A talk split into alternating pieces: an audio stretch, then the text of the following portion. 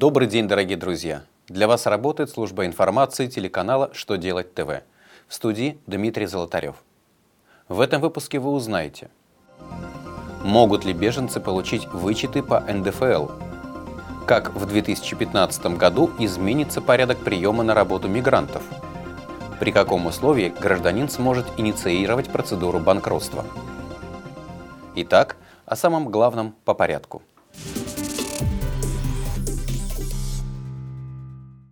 Федеральная налоговая служба России обратила внимание, что ставка НДФЛ для беженцев, не являющихся налоговыми резидентами, установлена пунктом 3 статьи 224 Налогового кодекса.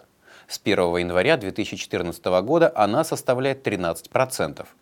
Однако вычеты по НДФЛ могут быть предоставлены беженцам только после приобретения ими статуса налогового резидента и только по доходам, облагаемым по ставке 13%, установленной пунктом 1 статьи 22 Кодекса.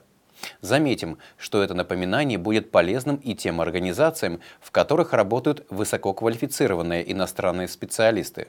К их доходам от трудовой деятельности также применяется ставка НДФЛ 13% но до тех пор, пока они не станут резидентами, налоговые вычеты им не положены.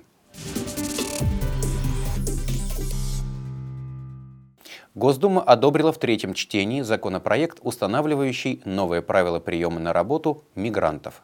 С 1 января 2015 года российский работодатель, прежде чем нанять иностранного работника, должен будет удостовериться в достижении им возраста 18 лет, а также в наличии у него патента на временное трудоустройство в России.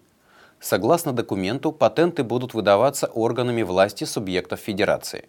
При этом работодатель не вправе привлекать мигранта к работе вне субъекта, на территории которого выдан патент. За нарушение данных требований организации могут оштрафовать на сумму от 250 тысяч до 800 тысяч рублей. Штраф для индивидуальных предпринимателей составит от 2000 до 5000 рублей. Кроме того, деятельность нарушителей может быть приостановлена на срок от 14 до 90 суток.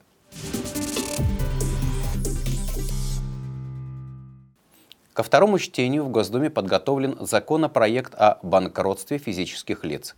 За два года с момента одобрения документа в первом чтении в него были внесены существенные изменения – так, размер долга, при котором может быть начата процедура банкротства, увеличен с 50 тысяч до 500 тысяч рублей. Однако гражданин сможет обратиться в суд с соответствующим заявлением независимо от суммы своего долга. Достаточно того, что он будет осознавать невозможность выполнить обязательства перед кредитором.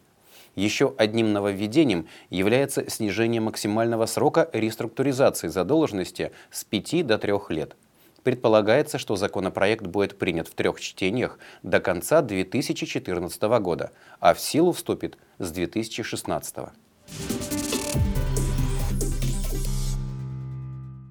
На этом у меня вся информация. Я благодарю вас за внимание и до новых встреч!